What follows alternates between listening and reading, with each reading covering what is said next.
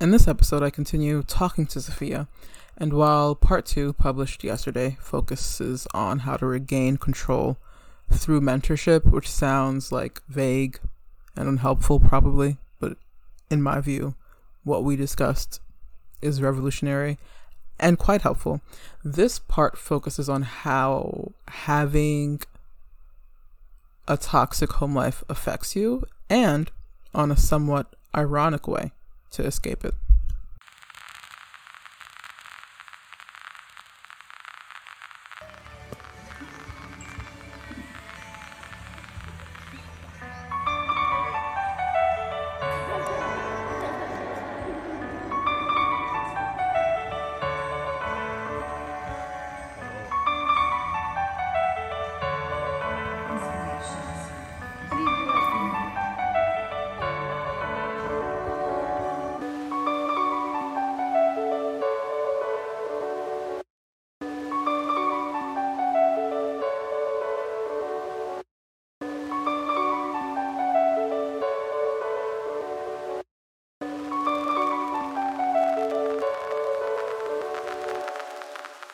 Family and how having those toxic relationships in your family or coming from a culture where there's a very survivalist approach. Someone saying, like, you know, I traveled this far, worked for this long, came from this country, left this regime to come to America. Like, of course, I want you to become a doctor and make six figures. Like, I don't want you to become a graphic designer, even though I see you're better at graphic design and more passionate about that than like medicine, right? This very survivalist approach. And I feel like there's this role of trauma in that. There's a chance that they're fleeing or trying to recover from some sort of traumatic experience. Sometimes when you have those experiences, you become a new identity to some extent such that you don't operate at a at a more multidimensional level of being, right? Like you're very narrow minded about how you have to exist and how you have to operate. And then you pass it down down to your children and then they become very narrow-minded and survivalist and competitive and like scarcity mindset oh i can't share this with you like i need to succeed i'm wondering what do you think the role of trauma and toxicity toxic relationships what do you think the role of these things are in the loneliness epidemic in women and men feeling lonely especially at this age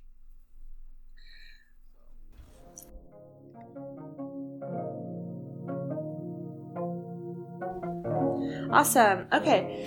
Hi, my name is Sofia Haq, and I am so excited to be on Amina's podcast. I'm the founder of Muslim Women Professionals, also known as MWP.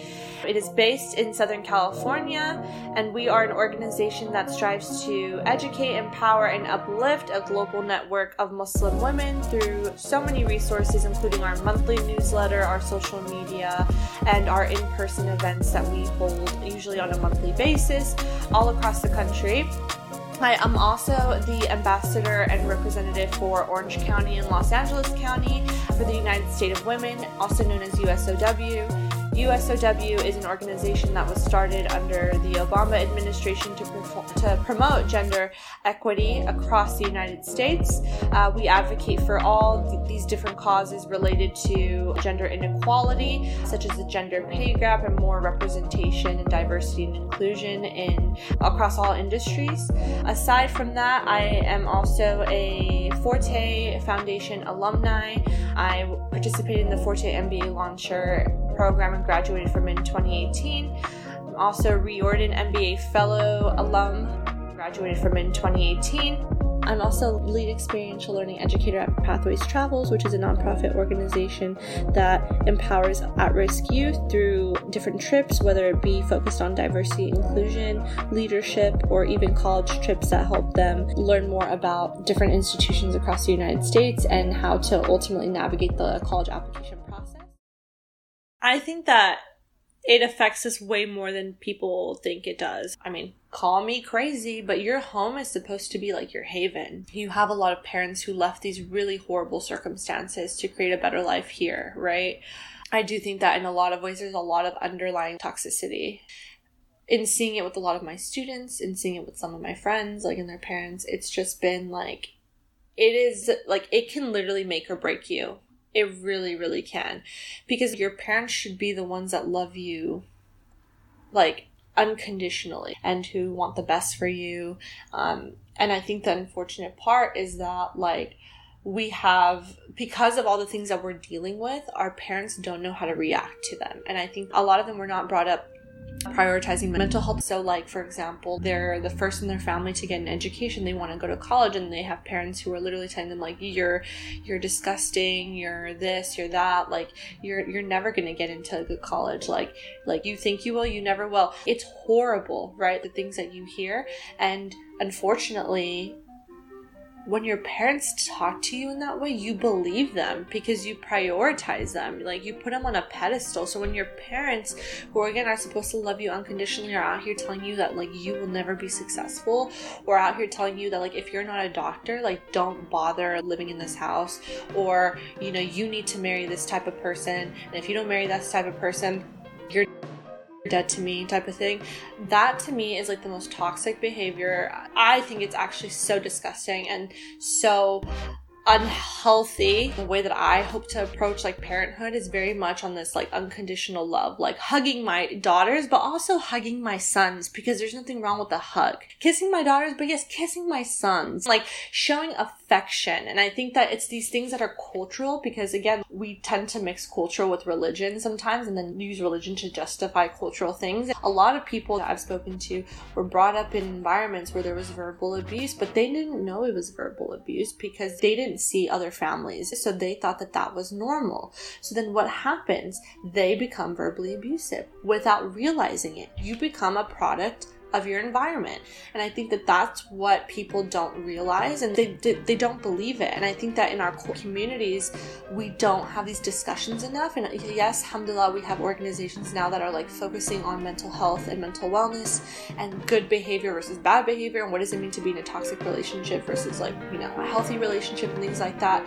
And I think that that's the hardest thing to navigate for so many people that I talk to is how do I how do I love my parents but then I hate them all at the same time? How do I love them, but then I resent them all at the same time because they didn't show me what a healthy relationship was like.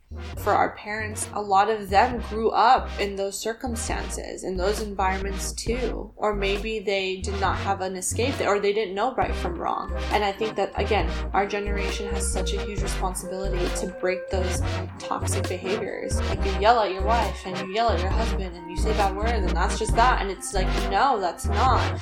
Belittling each other was normal. No, it's not. And so I think that we have a responsibility to really make sure that we are holding each other accountable.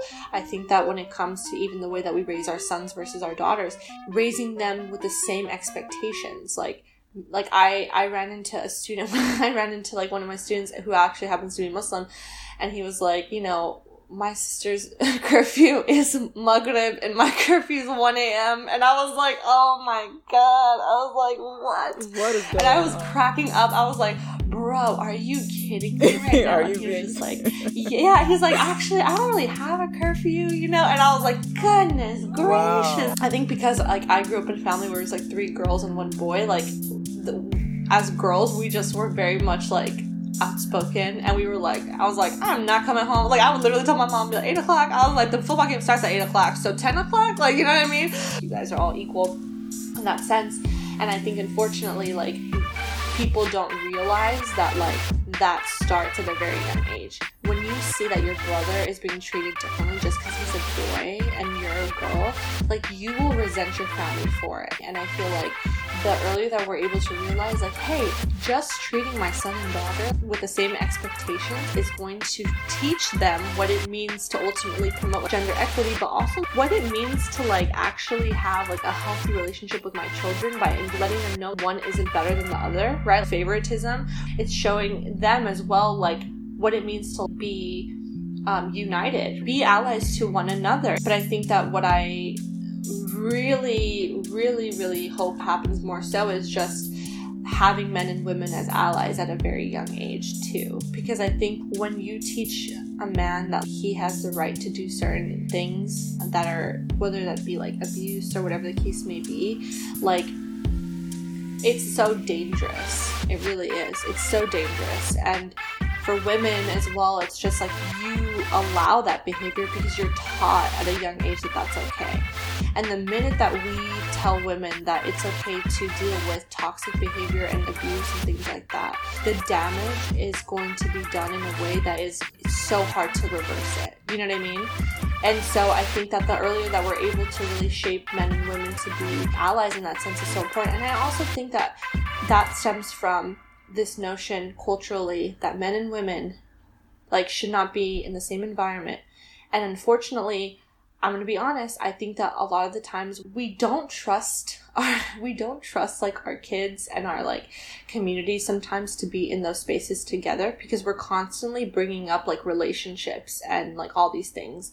And the truth is, is that a guy and a girl can be friends. They can be friends. And I get it. You're trying to protect people, but I think that we need to be environments where like we allow that those like collaborative discussions in a very respectful way. And we had Batouly Camara, who is actually a basketball player for UConn, um, and who has played for the Guinean international team as well. We asked her, "How do you think? How do you think the Muslim community can be a better ally to the Black community?" And she said, "They can do so by advocating for those of color, by just getting to know them. If we want to create whole communities, we do so through relationship building." And I thought that that was so profound because it's so true. Like, how is a guy going to know what I'm facing if I don't, if I can't have a conversation with him about it? And if we're able to like have those discussions and teach kids at a young age that like you talking to a girl is not haram. You know what i mean? In a certain way in the sense of like you talking to a girl is not haram when you guys are talking about the struggles that she's dealing with like in in school or in education or because she's wearing hijab she's dealing with certain obstacles. Like you like a guy listening to that and being able to understand that is very profound because it's like wow like now he can be an ally to her but again, what I do see is that a lot of men, they don't know how to recognize their privilege because as there is a quote, it's like when you've had privilege for such a long time, equity or equality can feel like oppression. And so a lot of them feel like oppressed. Yeah, it's such an interesting point because, you know, when I think of what you said earlier about toxicity in the home, right? Like in that fundamental, like, place where relationships are first formed it's it's interesting because then if you're someone who is the recipient of this toxicity and your parents or your family members they may not know better because maybe they're immigrants they come from a place where there was a lot of trauma there was a lot of oppression and so they've internalized that and they project that back onto other people that toxicity and so then you're the recipient of that toxicity and it's like you may feel this sense of self preservation like, oh, I can't connect with people. I can't form strong bonds, networks, relationships, allyships. I can't do that because it's like this survivalist outlook. Like, I have to focus on myself. I have to be um, individualistic at the expense of forming those new relationships. But it's like by doing that, you're depriving yourself of this opportunity to heal through other people, right? Like, I think people underestimate the power of other pe- people helping you to heal, helping you to recover from toxicity and trauma, even though that toxicity and trauma may come from other people. It's like you have to take the risk. And I guess hope is a risk, right? Like you have to be hopeful that, like, mm-hmm. forming um, bonds with your community, with other people, is not going to result in the same negative consequences as those from your bonds with your family members or those closest to you.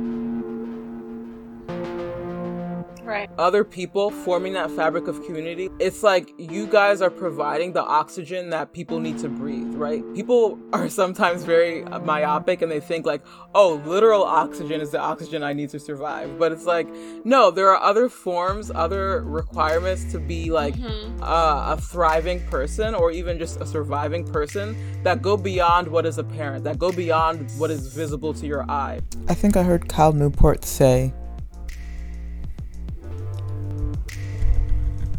our ancestors.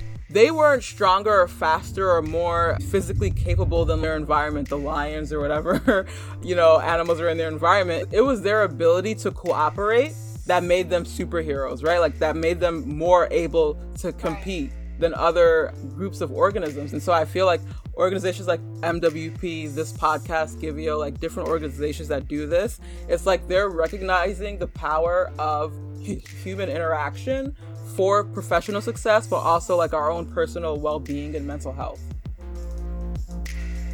Absolutely. And I think that what we realize, you know, even in talking today, is that like these spaces are so necessary, especially at a young age. Support each other, even if you're not like close to each other, like proximity wise. And I think that goes back to the whole quality over quantity thing where like I. I realize I can't be everywhere at once. I realize that FOMO was a thing a lot like you know when i was younger you as an individual need to grow right? Like you you are not going to become your most authentic self in those spaces sometimes. I i can't control what other people do. I can only control myself. That's where we need to just be like more mindful of the people that we have around us. Um, and because again like the people that we have around us have a huge influence on who we are. I've seen that like when i'm around people who complain a lot i start to complain a lot. When i'm around people who are really motivated, I become even more motivated. And I think that that's really powerful. Everyone has their good and bad days, right? But I think it's just about surrounding yourself with people who who really align with what you're trying to achieve and really align with your character too. No, I think that's so profound. And I, I think it's because it's a very different friend group. For us, we're very solution oriented. Like we become very solution oriented. We haven't always been that way, but we become very solution oriented. And so now we're just like, it's like, why are you going to put yourself in an environment where you're surrounded by people who talk such like who talk trash about others don't you think they're talking the same thing about you? Like but really? You know what i mean? They ruined your day yesterday because of what they were saying. And now you woke up today and you're still thinking about it because it definitely affected you. Are you giving those people too much of your time? Because time really is energy. No i mean that makes like so much sense what you're saying because even having a difficult relationship with someone research shows that can raise your blood pressure. Can you imagine? And then so ima- imagine if you sustain that relationship over years of your life just because they're a family friend or whatever right. justification. Like the cumulative effect of that on your physical health, not even just your mental health, your physical health. Mm-hmm. Like, can you imagine the development of disease that could just be engendered from not having cut off those toxic relationships? But isn't that crazy? Like how we were talking about that earlier too, how like when we when you grow up in certain environments you think that that's okay. So then like actually you you like that stuff because it actually like it gives you like yeah like think about it. Like if your mom like no offense but like if somebody's mom is caught up in the drama like if she's that auntie at a party who's like always like trying to know about everyone's stuff like you if you see that and you think it's okay you're going to become that person and not realize how problematic it actually is. That's the life you're living. Like, I don't want it. What do you think is a way, or what do you think are the ways that people who are from, fra- you know, existing in fractured communities fractured relationships or they don't even have a community they don't even have relationships. Like how do you think we can begin to solve this? Because they're saying millennials they're saying we're the loneliest society now like in human history in the anthropocene. Like this is the loneliest society that has ever existed. So i guess i'm wondering you're very solution oriented what do you think we can do to combat this People ask you like, are you stressed? Are you depressed? But people don't ask like, are you lonely? Especially for like, the older generation. And then obviously, I just think that unique coverage from like a media standpoint. For example, the Native American community deals with loneliness in a very unique way because of the fact that they've been displaced so many times, right? Because of the fact that their communities are very, unfortunately, isolated. There's very little of them left. So, tailoring resources to these to the unique needs of these communities. And I think that more research is just needed to understand our our experiences with depression and isolation and loneliness and like what are the factors that go into it. Having events that are again tailored to different age groups even, you know, and and are able to have these discussions in a way that are very interactive and also that take into consideration things like death. Like we have so many women who are widows and we have a lot of men who are as well. So it's like like what how do people approach loneliness from that perspective and how do they overcome it? And so I, I just think that this is a topic that for sure is going to continue to become more mainstream because so many people are affected by it. Back to the students who are between 18 and 22, I think that having college prep resources that are free. So that way all students not just the students who are wealthy can take advantage of them is going to be really beneficial to help these students transition into colleges and to be able to balance things a little bit better and, and also to help them continue to have accessible resources. Because i know for myself that i you know in dealing with like my dad's passing in my last year at ucla i was very very lonely in those first few months and so i was scared to start therapy but fortunately my therapy was paid for by the school and so if i didn't have access to that i don't know if I would have been able to do it. And I know a lot of students just feel like I'm already in debt or just don't have enough money. Like, how am I going to be able to do this? And so I think it's just really important to make sure that access is the most important thing in these in these situations for all um, communities. Yeah, that's completely true, and I feel like it's interesting because it, it speaks back to this idea of hope and being optimistic that by you know, believing that we can band together to help one another, you know, find resources or heal or just connect, right? Like just share information and, you know, stories. That can be profoundly palliative. It can even be its own medication. Just thinking of a supportive right. relationship reduces cardiovascular stress, endocrine related stress. Just thinking of someone supportive can have a physiological effect on your body. Yeah. So imagine forming these communities, you know? And then I feel like it even is interesting because the fact that this issue is also prevalent in older populations or can be prevalent also in older populations, it, it speaks to this idea that loneliness is really a universal human issue, right? Like it's a human need, desire to want to connect to a positive person. People who blame the younger generation, our loneliness or our fracturedness on social media, they're not seeing that this problem of loneliness existed before the technological boom. Like it doesn't have to do exclusively with social media. Obviously, like that can exacerbate it and make it worse. Like it's a universal human problem that needs to be addressed. Did you know that at one point, if not still, 98 million adolescent girls were not in school, and in the community of black girls like myself, research demonstrates that we are more likely to be over disciplined for the same exact offense. In support of this, there's this gorgeous meditation for black girls that would be powerful for anyone. And here's a clip. It was created by a Grammy nominated music artist who worked with Common, Muhsinah, by Evelyn of the Internet, whose work was once used by Beyonce, and by the meditative artist Lauren Ash. If you enjoy, swipe up to listen to the full 10 minute meditation and to follow them and myself and my guest, Sofia, on Instagram.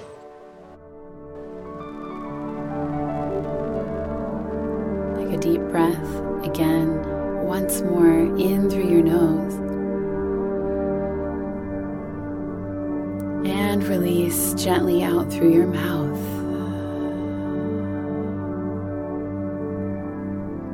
Feel yourself in this moment, alive,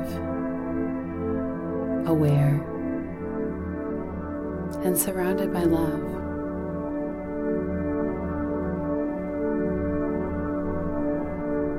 And know that as you move throughout the rest of your day and the rest of this week, the rest of this month, the rest of this year, the rest of this decade, the rest of your life, that you are love and you are protected and you are amazing as you are right now.